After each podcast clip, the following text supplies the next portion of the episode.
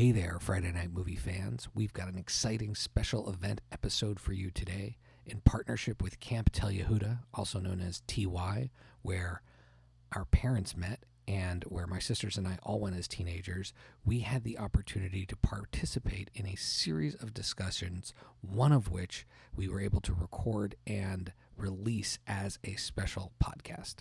I had the opportunity to interview Steve Greenberg, the CEO of S Curve Records.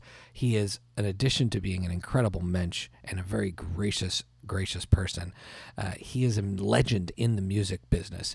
He produced and won a Grammy for Who Let the Dogs Out. He also worked with Fountains of Wayne on Stacy's Mom, one of our favorite, favorite songs.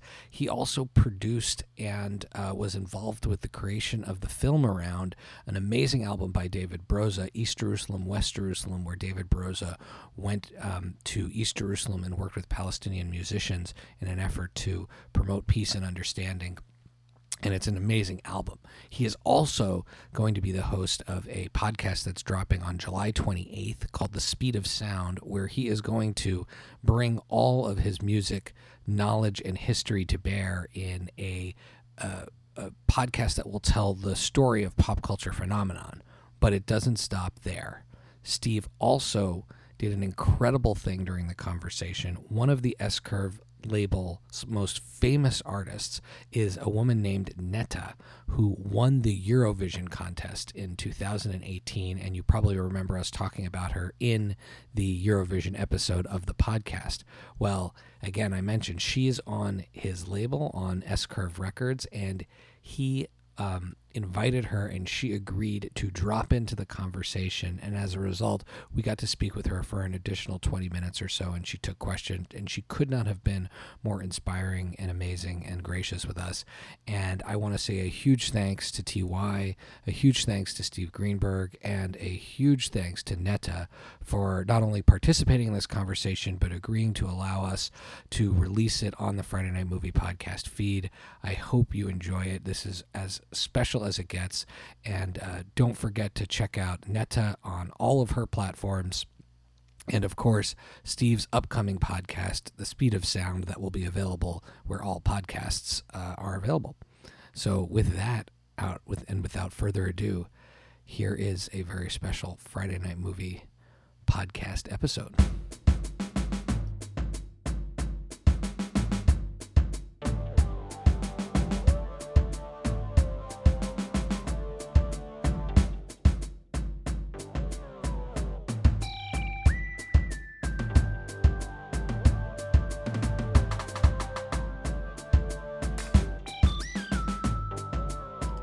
An enormous pleasure to be back with the TY crew. I kind of didn't expect us to spend three weeks together, but we have now, which is totally awesome.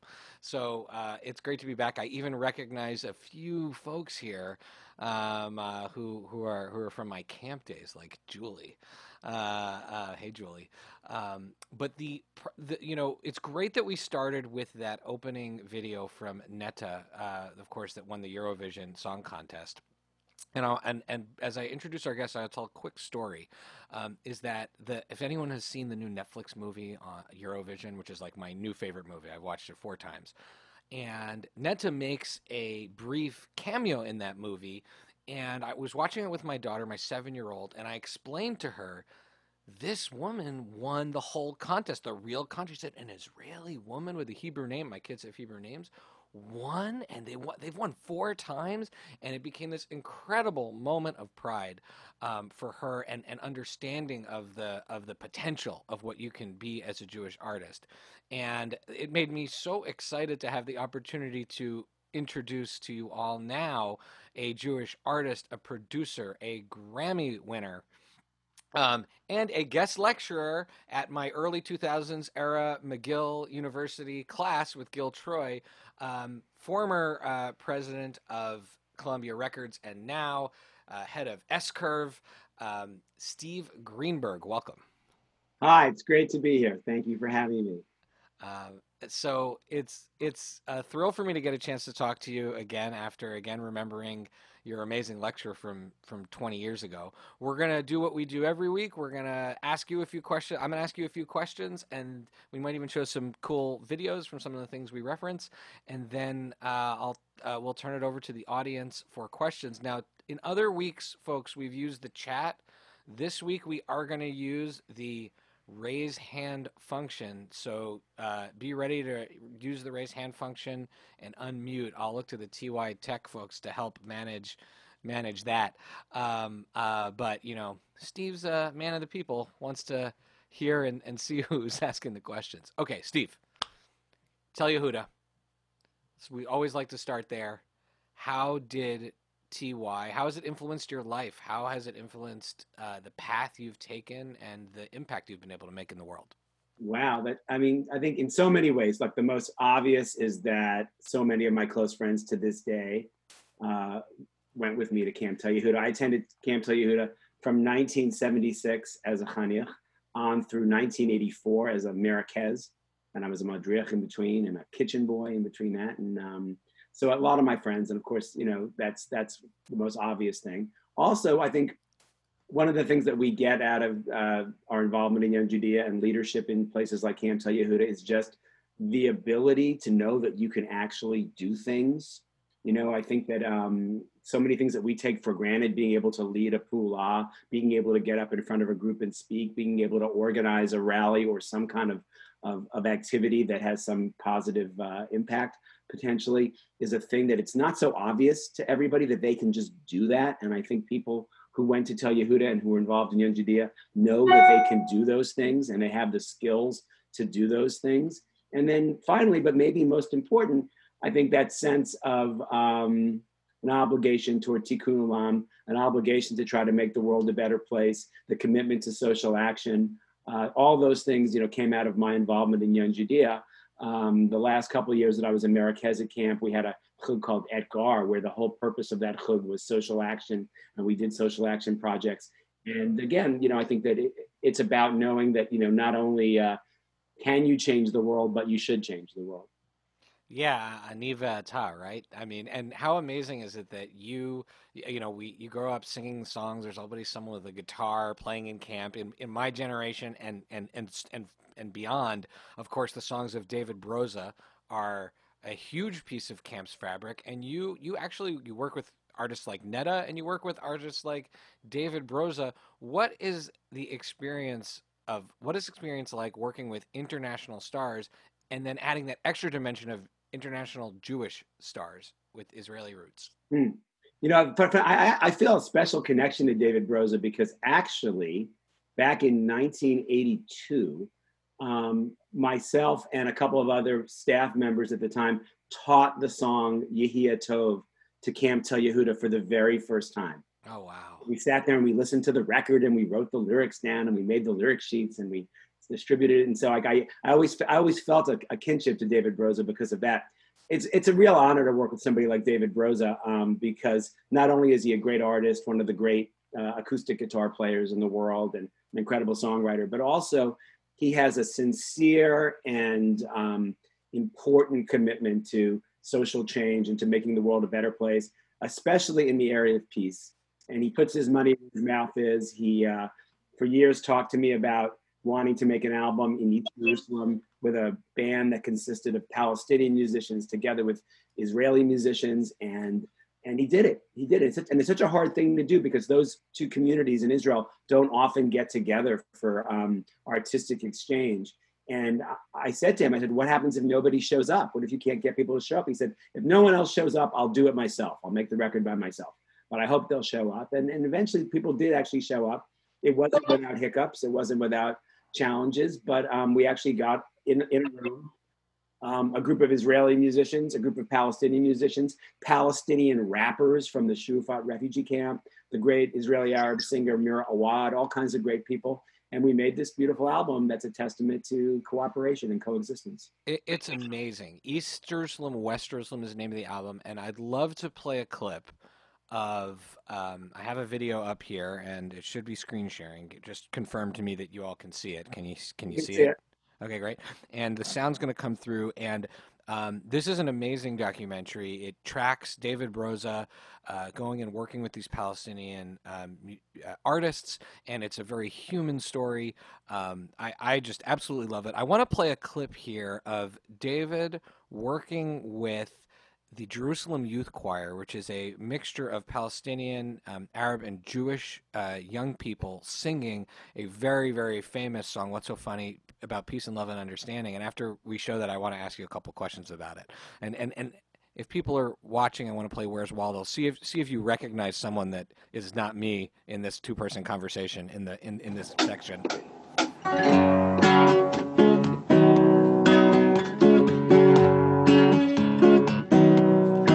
I walk through, as I walk through this wicked world, this wicked world, searching for light in the darkness of insanity.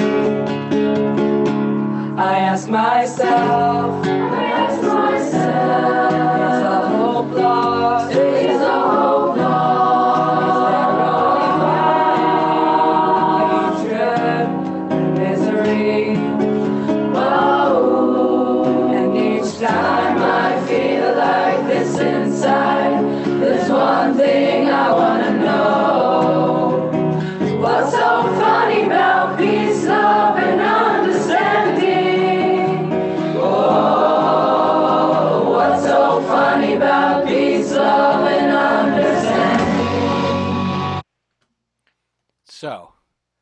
hope everybody saw. If you took a glimpse, Steve's actually in the room, and if you watch the documentary, it was, uh, I believe, Steve, it was your idea to pick this song. Now, I've heard, I love this song. Elvis Costello play is the first version I heard. I've seen REM, my favorite band of all time, with Bruce Springsteen play this on stage together, and I've played it in concerts that are related to peace myself as a musician. What made you feel like this was a song that needed to be on this album? And also, can you tell us about that arrangement? That incredible yeah, yeah, sure. I mean, yeah. First of all, I mean, it's a, it's a song that I always loved from the time it came out, and it's written by Nick Lowe, but it it was made famous by Elvis Costello. Um, I think on the album we wanted to do songs, some of them by by artists who actually uh, have been critical of Israel, some who've, who've even boycotted Israel because our attitude is we don't believe in boycotts. We want there to be an open cultural exchange. So, you know, we did a song called Every Day I Write the Book, which was written by Elvis Costello. And this song, which was uh, sung by Elvis Costello, as well as a Roger Waters song, um, because we're, we're saying, hey, we, we want to just respect the art and we want to have an open exchange of ideas. Um, one of the great things about having a record company is that every once in a while you get to just fulfill one of your musical fantasies. And I always wanted to do a version of that song that way. and finally, many years, many decades after I heard the song and first thought of wanting to do the song that way, I actually got to do it with David Broza. And uh, and he was very open to the idea, and, uh, and it was really great. And and and those kids in the Jerusalem Youth Choir, it's, it's kids who are it, the, the choir again is a, is a combination of uh, Jewish kids from West Jerusalem and Palestinian kids from East Jerusalem. And when I first met them, I had a very moving moment because they introduced me to them and they were talking about um, who I was as a producer because I was about to produce their session. And they said, well, you know, he produced a record called Who Let the Dogs Out. And immediately, spontaneously, all the kids um, just suddenly burst into like, burst out into Who Let the Dogs Out? Who, who? And it was amazing to me because A, it was like very beautiful to see, oh, you know, Jewish kids and Palestinian kids together, music brings them together. But also I realized that that none of them had been born at the time that that record came out. And you realize that the power of music to just live on even past the moment that it's kind of at its commercial peak, that, that songs become part of the social fabric. And it's really wonderful to, to see that. And, and to be part of it is an incredible thing. All right, so I'm a big music geek, and I, I of course know about the Who Let the Dogs Out, but also you've uh, you've worked with Hanson, you've worked with um, uh, Duran Duran, you've worked with some you know major major the Jonas Brothers, I believe. You're one of the early adopters of the Jonas Brothers uh, as a as as an executive. So this is just a music question here. How do you know when something like who let the dogs out or you see a jonas brother or a hanson brother and you say this is going to be huge when it's a song, I think it's that like you just can't stop thinking about it. Like you, you like a lot of things at the time you hear them the first time. Not everything, but a lot of things. And it's the ones that you keep coming back to and you can't get enough to and you want to hear it again and again. And he's thinking about, oh, if we did it that way, it would be amazing. Those are the ones that, that you just know, that you just know um, that, that they're hits. And, and, and sometimes, by the way, it pays to have people around you who know songs are hits. Um, a few years ago, I heard a demo by one of our artists, Andy Grammer, um, who people might have heard of here. And he had a new song. And I played the demo for my daughter. And my daughter said, Oh my God, that song's a hit. And I have to tell you, I've never liked any Andy Grammer song before that you've ever played me, but that song is a hit. You have to go and produce that song. And on her advice, I went and produced that song. And now is, I think it's five times platinum, that song. And the song is called Honey, I'm Good, that many people here I'm sure have heard of. And the person who told me to record it is right here on this Zoom, which is Abigail. it looks like she's cheering. That's really really cool. Um, we uh, so speaking of songs and artists, um, uh, ones that are I guess newer like Andy Grammer, um, but you've also worked with some legends. Uh, uh we talked, uh, you know, when we chatted yesterday, we talked about the O'Jays, also Betty Wright, um, uh, and and a theme that's come up in our last three conversations here with the TY crowd and the theme of in the theme of Tikkun Olam is, of course, what's going on right now in our country with um, racism and uh, people wanting to be out and supporting the Black Lives Matter movement and being anti racist. Uh, I want to play, if it's okay with you, a little bit of this incredible video and song that you uh, produced with the O'Jays. And, and then I want to hear the, the backstory to that because. It's it's this is as as you rightly point out this this video is from a couple of years ago but it might as well be today in terms of what it's talking about the images and the images that are in it. So i'm going to play that right now and um, and uh, and then we'll get back to that uh, in a moment. Here we go. This is from mid- the middle of the video. Black boy on drugs, imprisonment, and a heavy fine. White boy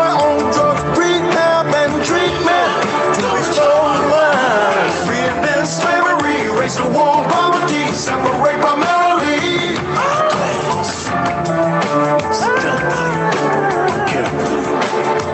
Go ahead and ring that bell. And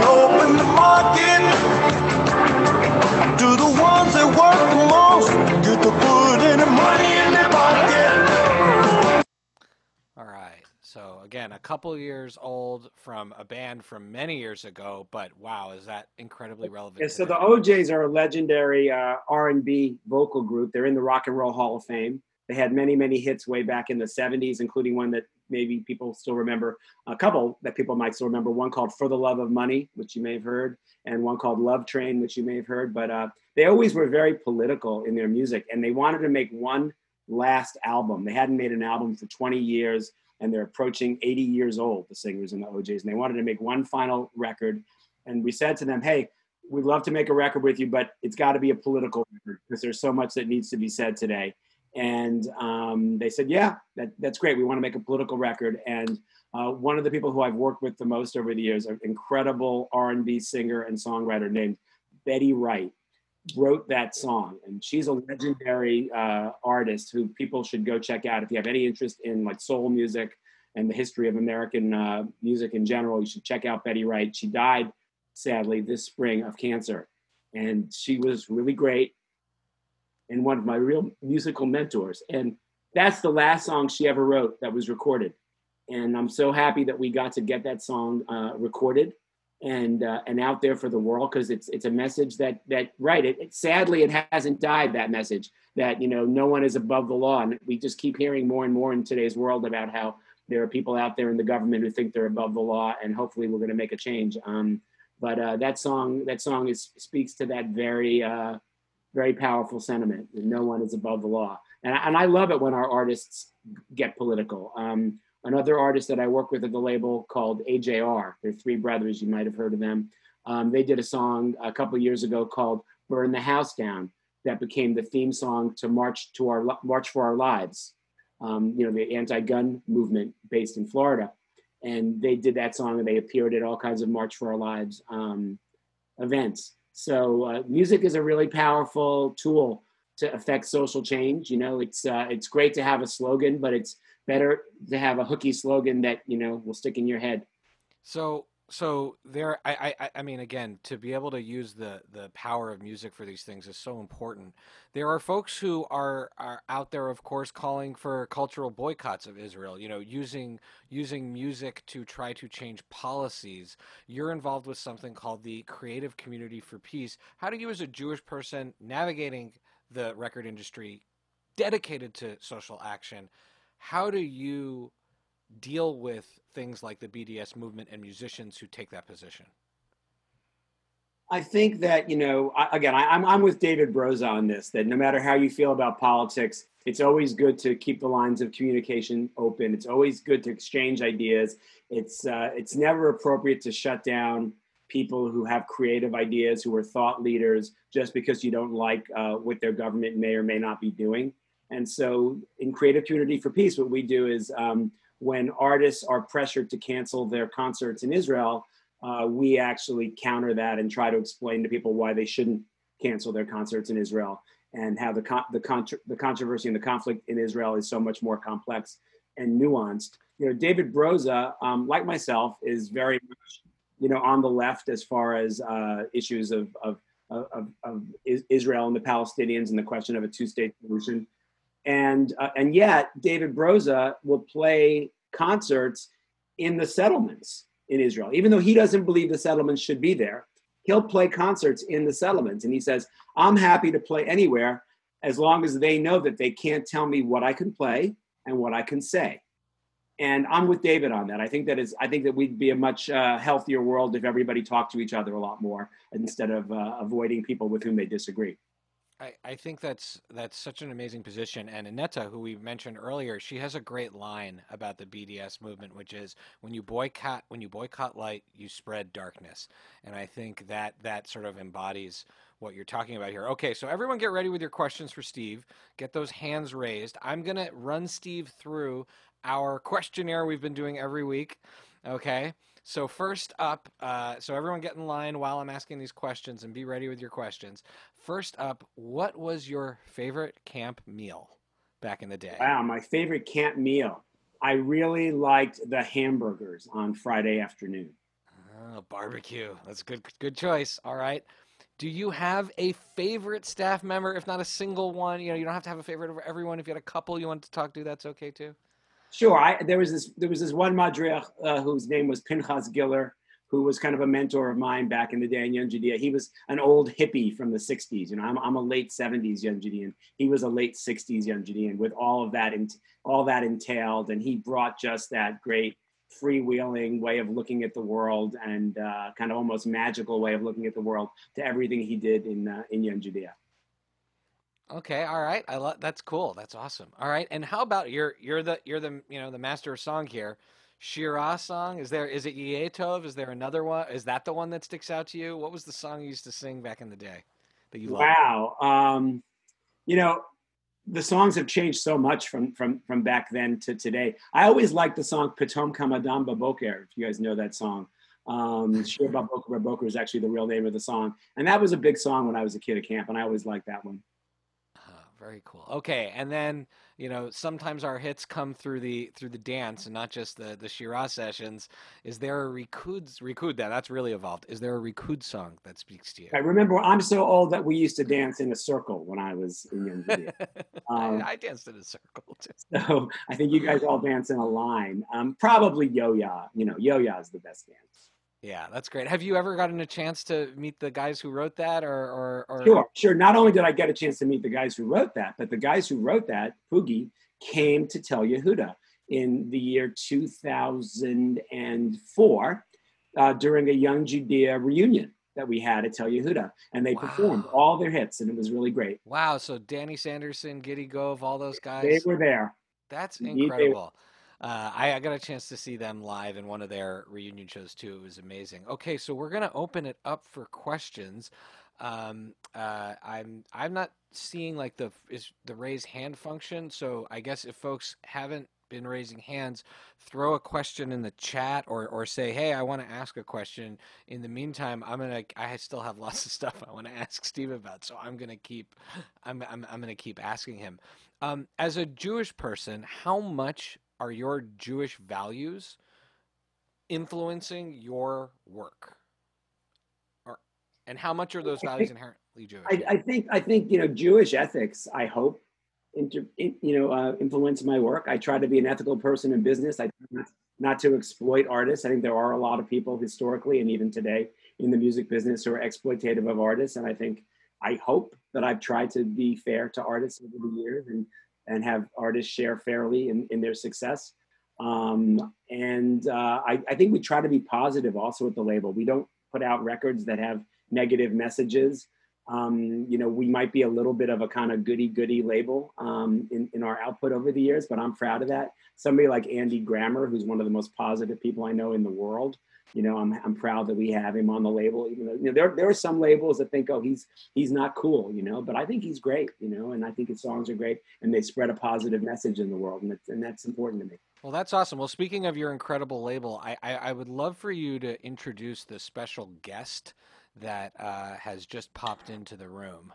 And if uh, the TY It would be my pleasure to introduce the special guest who just popped into the room. So, a couple of years ago, um, I saw an announcement that a video had just gone online by uh, the person who was going to represent Israel in the Eurovision Song Contest. And I immediately went and watched that video. And I said, Oh, this is so great. I want to sign this person. And so I reached out to, uh, to her management and I said, I want to sign Netta. And I think they were pretty surprised. This was before Eurovision had happened. She was just Israel's entry in Eurovision. And I, and I said to everybody, I'm going to sign an artist and I'm sure she's going to win Eurovision. And I said this like to everybody in the music industry. I said, she's going to win. And they said, how do you know? I said, I said, Prom- I promise you, she's going to win. And she won. and that, of course, enabled uh, Eurovision to be held in Tel Aviv the next year, which was so exciting because I got to attend that. And she performed again at the next year. So, actually, without any further ado, here is the great Eurovision winner, Israeli legendary artist, and S Curve recording artist, Netta Barzilai. Hello. Good Uh, evening to everybody. And for me, also it's evening. m- movie star as well in the Eurovision movie. I Netta, I told the story when I started. My daughter, seven years old, saw you appear in the Eurovision, and it opened her mind and had her realize that a Jewish person can win Eurovision, and it was so inspiring to her. So you know, the, even that movie is continuing to continue your legend and your and and your inspiration of people. Well, uh, first of all, thank you so much for this introduction, Steve. Um, I'm very humbled. Um, and uh, you know, uh, um, I I didn't mean to inspire anyone. Just you know, I I thought about um, how am I the best version of myself? How am I staying true to myself? How how am I bringing something fresh? How am I breaking the stigma? Um, and when you when you do what you really want to do, you you accidentally inspire other people. And uh, when you stop thinking about what's who, whatever whatever people are thinking, then then you do something original and you do something that you're proud of, and you can never blame anybody else for for a failure or for a success, um, which is which is pretty cool. Oh, well, Netta, it's so great having you here. My name is Shai Corman. I'm like the guest moderator for the day. Shalom, Shai. Uh, sh- shalom, shalom. Uh, I'd love to do it in Ivrit, but I don't know if everybody else is. Um, but Steve, of course, interrupt me at any times. Uh, folks, if you would like to ask Netta a question, now's the time to use the raise your hand function uh, um, because I believe Netta, it's o- you're going to be okay answering some questions from the audience. Oh my god, I would I would be honored and I would like that very much. Right, this well, that- quarantine is very boring and I would love questions. Well, I'll, start with the first one, and that is you represent. You know, you, you said you, you you go within yourself to make that art, right? That art is what you want to do. But at the same time, when you when you win the Eurovision, you're representing your country. You're representing all Jewish people, and you're representing that authentic self. How does it feel having all of those things in one uh, on one person's shoulders? Well, it's it's it's almost like you know reminiscing. It's like Eurovision was was was a long time ago, uh, and I'm you know I'm I'm starting my musical path, like doing my own stuff, uh, and I and I realized that um, you can't beat like like doing music for like people are asking me who are you? So so who are who is your audience? Who are you aiming for uh, we are we, we try to make music with a lot of people and i uh, and i understood something. Uh, you can't try to be american you can try to be english you can try to be anything that you're not. I am israeli i am jewish i am uh, beautiful.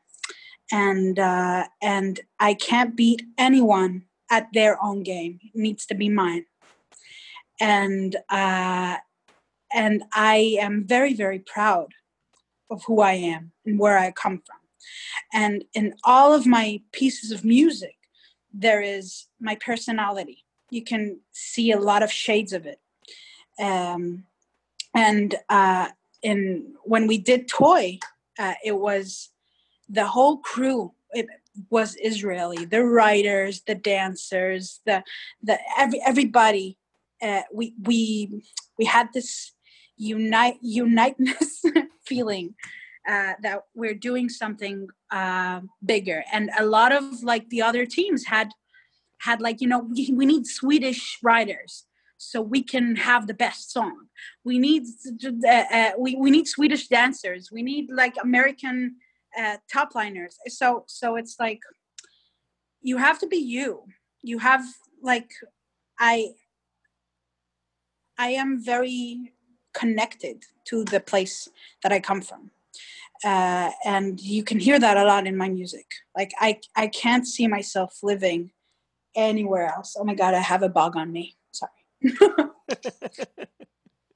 It's one of the benefits of like living in a moshav oh wow. That's awesome uh, um, so again, I invite folks to ask questions. I have a follow up question in the meantime. I think people are stunned, Netta, to be honest, that, that that you appeared, and thank you, Steve, for bringing you. So I have a follow up question. You know, we've got young people here. These are teenagers. These are future Jewish leaders. They are living in a world that I did not grow up in, which is filled with social media and um, information from flying in different places and cyberbullying and, and all of that stuff. When you become a star, I imagine it's not just people loving on you, there's people that are also uh, throwing negative things. How do you, as a human, as a person, handle that? Um, uh, that as an empathetic person, handle that kind of thing? I think uh, bully a bully. Um, I, have been dealing with bullies a bully is a bully is a bully. I've been dealing with this since i was very young. Um, I, I, grew up uh, until i was six i grew up in nigeria. Uh, and uh, i grew up with six kids in a classroom. And uh, and they were all in different colors and spoke different languages and physical appearance wasn't a thing so I was I didn't discover that I am the the the fat unibrow kid with the accent until I was like eight years old. um, when I came to Israel to 40 uh, kids in a classroom that looked kind of the same. Um, and when kids label you, it kind of sticks. Uh, so I believed that I was who they said I was for a very long time till I was 18, 19 when I started my growing process. And I realized that I am missing all the fun, like when all the, the all the fuss was over. And I realized that only what you believe you are, that's who you are.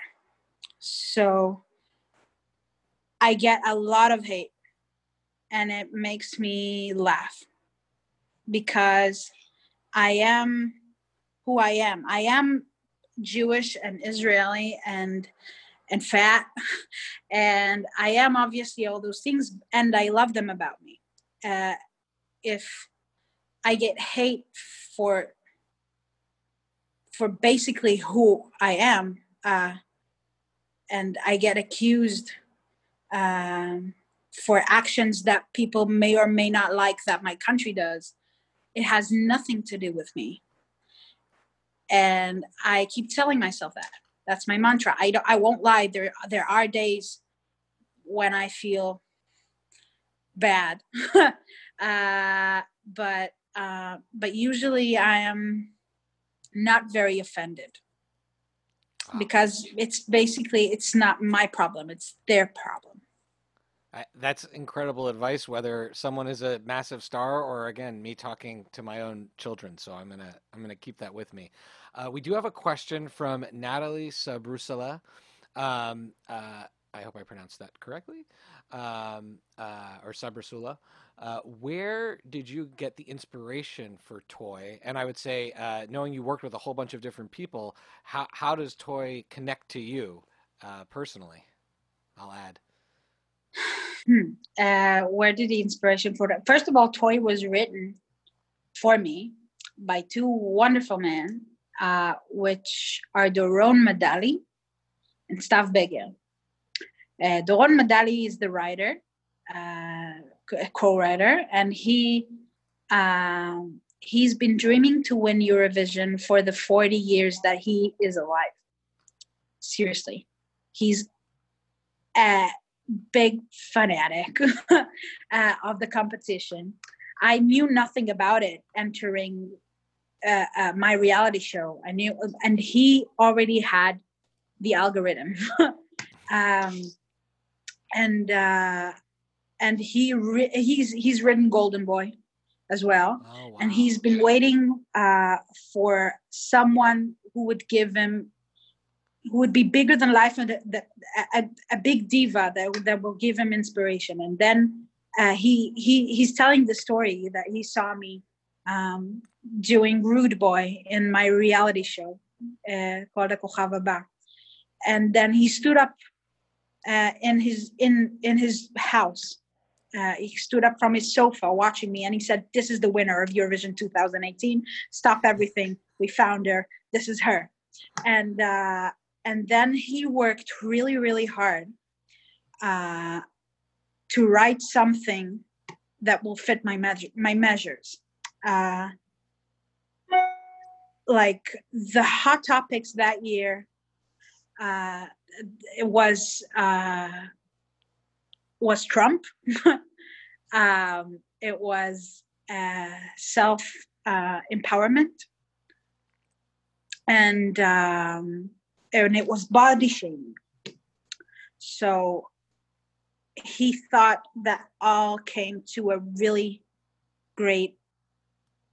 Uh, I, I don't know how to say it. Like it's it, it's karma. It's all mir- miraculously came together like me and the song and it all came to him. And um and then i heard it um after i won and i thought it was complete shit. I thought it was terrible. Um and i didn't want to sing it. Uh and then we met in the studio and he let me enter uh, some tweaks that I thought would be cool. Um, I personally saw myself as an artist that can't take herself too seriously. The whole song was very, very serious. It had no chicken clocking. It had no uh, uh, the, the Pikachu's or stupid or it, it, it was really, you know, an empowerment serious song.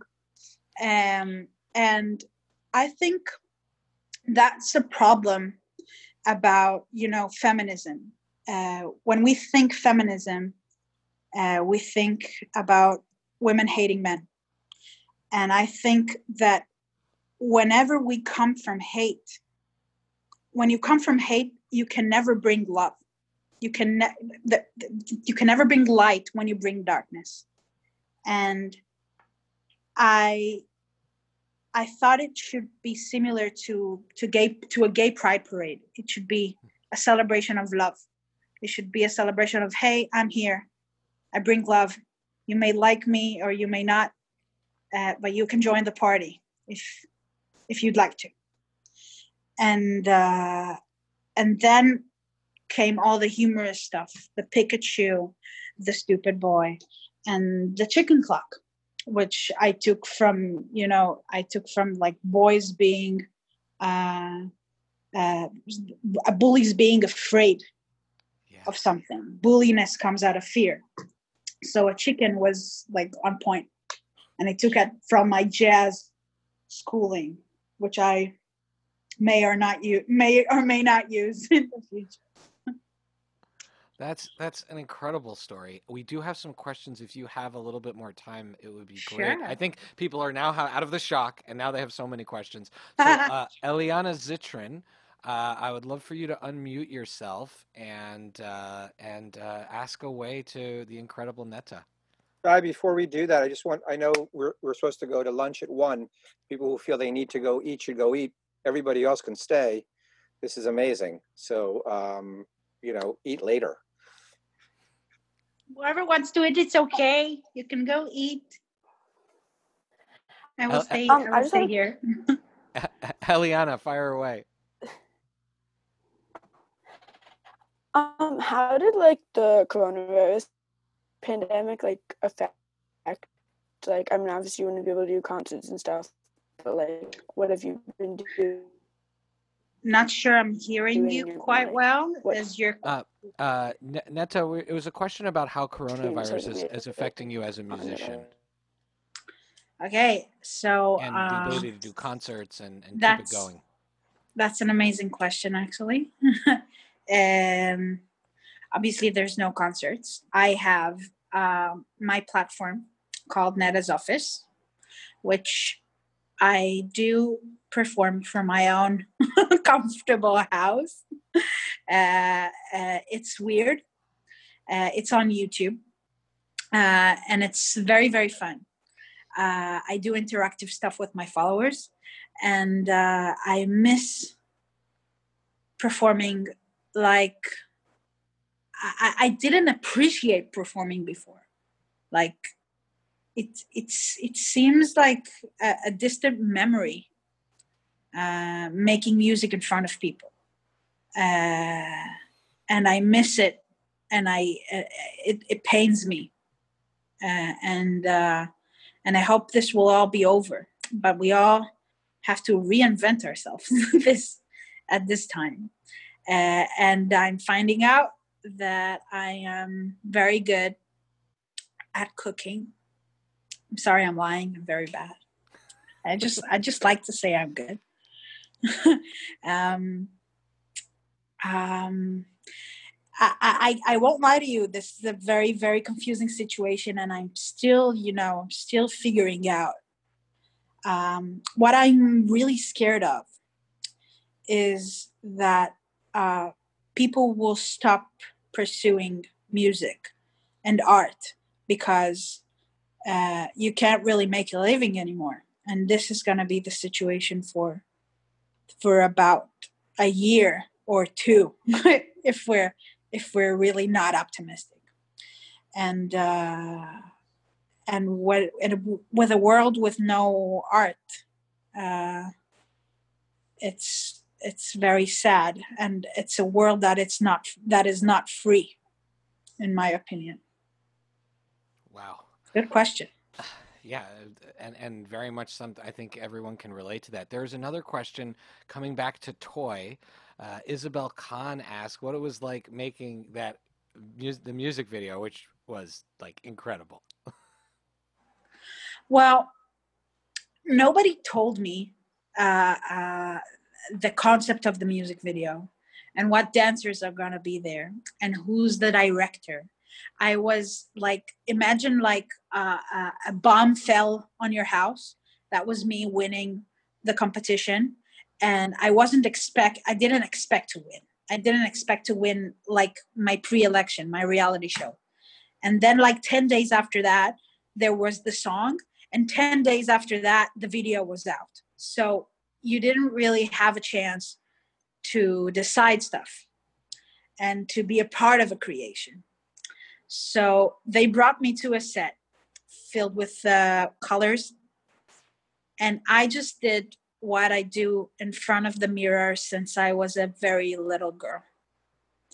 Uh, since I was six or seven year old, I've been like posing in front of the mirror, like doing that shit, and uh, and and and they were all in in a big shock, like figuring out figuring out how confident I was and how light I was, and how how much freedom I give to that six year old girl. Um, I am basically I'm I'm trying to give that girl a lot more freedom in the studio when I write, when I compose music. She knows best what's a hit. She knows best what works. Everything else is is just fear, uh, and that's it. and, and I think the audience can tell because I don't think personally, as a as a lover of music, I don't think that a song like "Toy" or a video like "Toy" captures people unless they know that you're shining through in that. So uh, I I feel that's amazing to know that the six year old girl is part of it. Uh, Nina Rutherford asks, "How was your life affected after Eurovision?" How was my life affected? Um, I call it like the the pancake moment, like the like that flipped. um, uh, everything changed.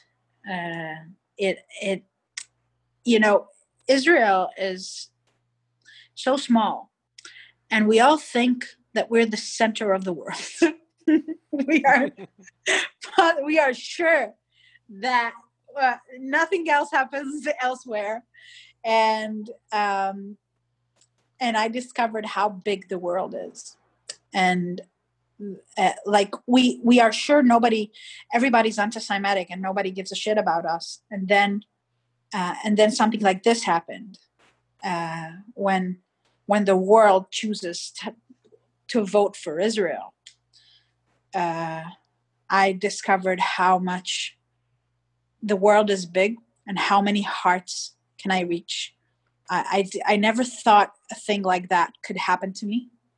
Uh, I never thought I could change, I could make a, a significant change of in so many young boys and girls' lives.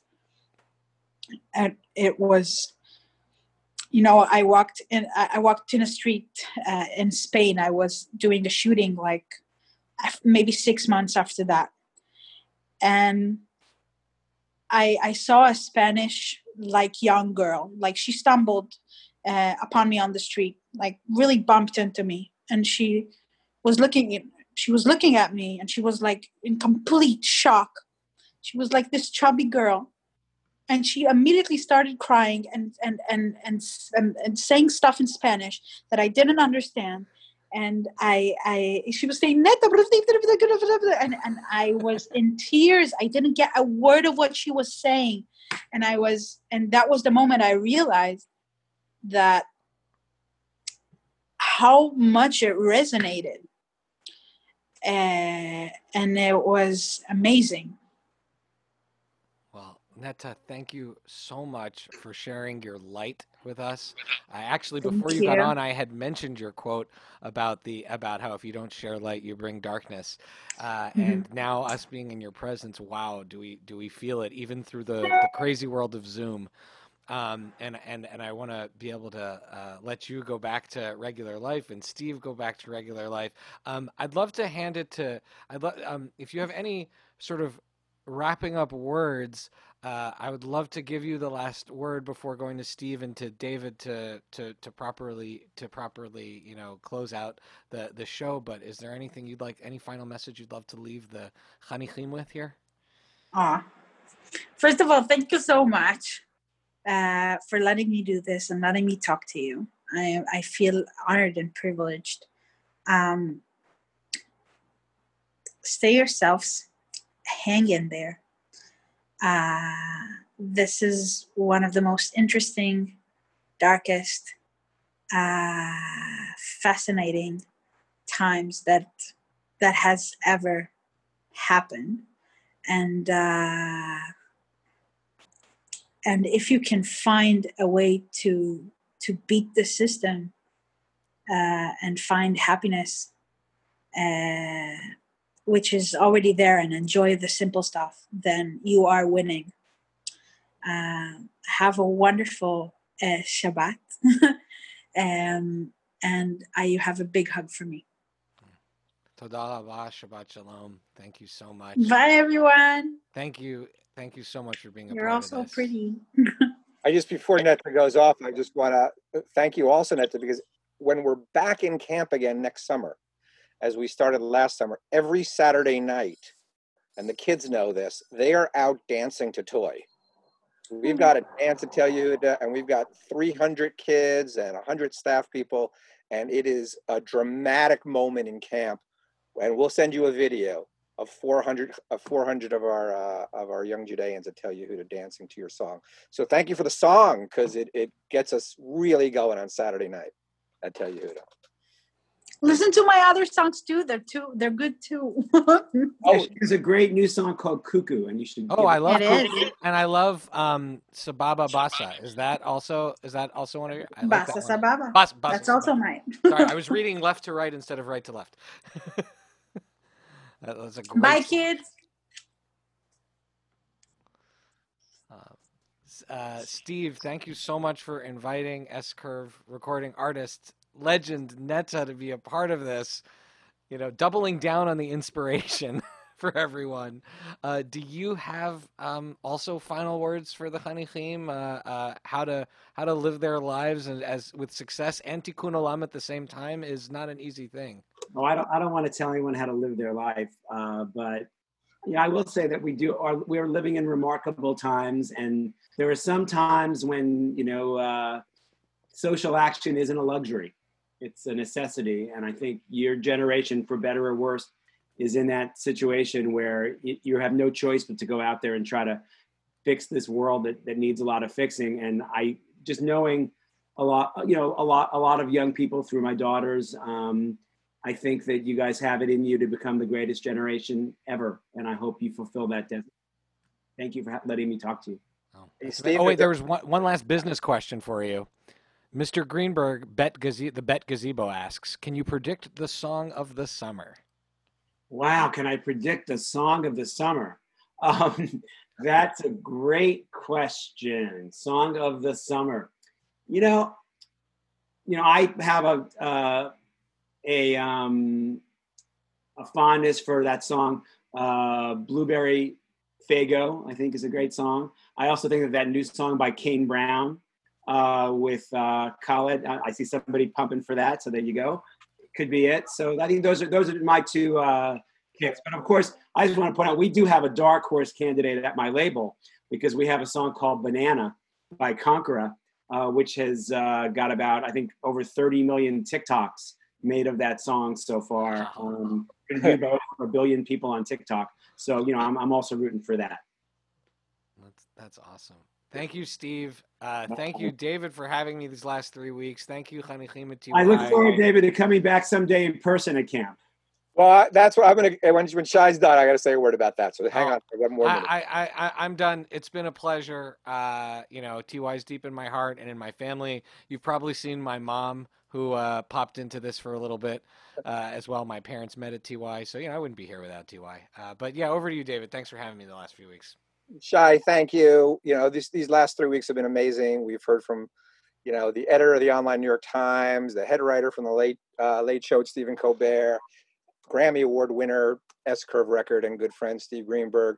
And uh, you know, if there's one thing I've taken from all of it is that like they all have powerful voices, and they're using those powerful voices in the platforms in a moment. And I'm gonna cry.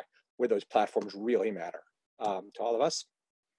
This initial idea started because Steve since the 1970s has given a sikha at Tel Yehuda, a talk at Tel Yehuda about American youth culture, and he's given it every decade. And we have not gotten to this decade yet. And we thought we might do it here, but instead we wanted to continue with this amazing platform. So next summer, 2021, uh, and it doesn't matter what shechva you're in, you're all invited back to Tel Yehuda to hear Steve give his talk for the sixth decade in a row at TY. Um, and, uh, and on a final word, you know, I wouldn't be where I was. My first summer ever as a madriach. Steve was my Marquez, and remind me to tell you about how we almost killed all the chanichim one day. Um, thanks, Steve. Thanks, Shai. Only a good Oh, and speaking of platforms, Steve's got a new platform coming out that everybody has to. And, and the reason why I say this is that Steve gave a lecture in the early 2000s in my class about the history of disco and how disco was an underground revolutionary counterculture, which as a kid who grew up on grunge music, I really didn't know. And to this day, 20 years later, I remember it. And that's going to be in part of what's infused in your music history podcast that's coming up, correct? That's right. Actually, on the 28th of July, it'll be the first episode of a podcast I'm doing called Speed of Sound. And it's all about how pop music phenomena happen and how pop music collides with cultural history. And if you're interested in that kind of thing, I hope you'll listen. It's going to be awesome. Again, having been having been been to the music lectures and remember 20 years later, I can't wait to hear it all uh, all of the other decades and pop culture phenomenon discussed. Okay. All right, Take care. Thanks for having me. Thank you, everybody. Thank you, Shai. Thank you for listening to this very special event episode of the Friday Night Movie Podcast. A huge thanks to TY, Steve Greenberg, and music legend Netta for dropping in and being a part of this conversation. You can follow Steve Greenberg's podcast, Speed of Sound, dropping on July 28th, everywhere where you get your podcasts. And of course, you can follow Friday Night Movie at Friday Night Movie on Twitter and Instagram. You can follow me at Pancake for Table on Twitter, Instagram, and Letterboxd. You can follow Lily at Chichi K Gomez on Twitter, Becky Paper BK Princess on Twitter, and our theme song is by What Does It Eat. Also, our family is supporting the NAACP Legal Defense Fund and the Equal Justice Initiative. So please check out those organizations and join us in supporting the Black Lives Matter movement by learning from them and supporting them. Hope you all enjoyed this very special episode of the show, and uh, we'll be back soon with uh, your usual Friday Night Movie shenanigans. Listening.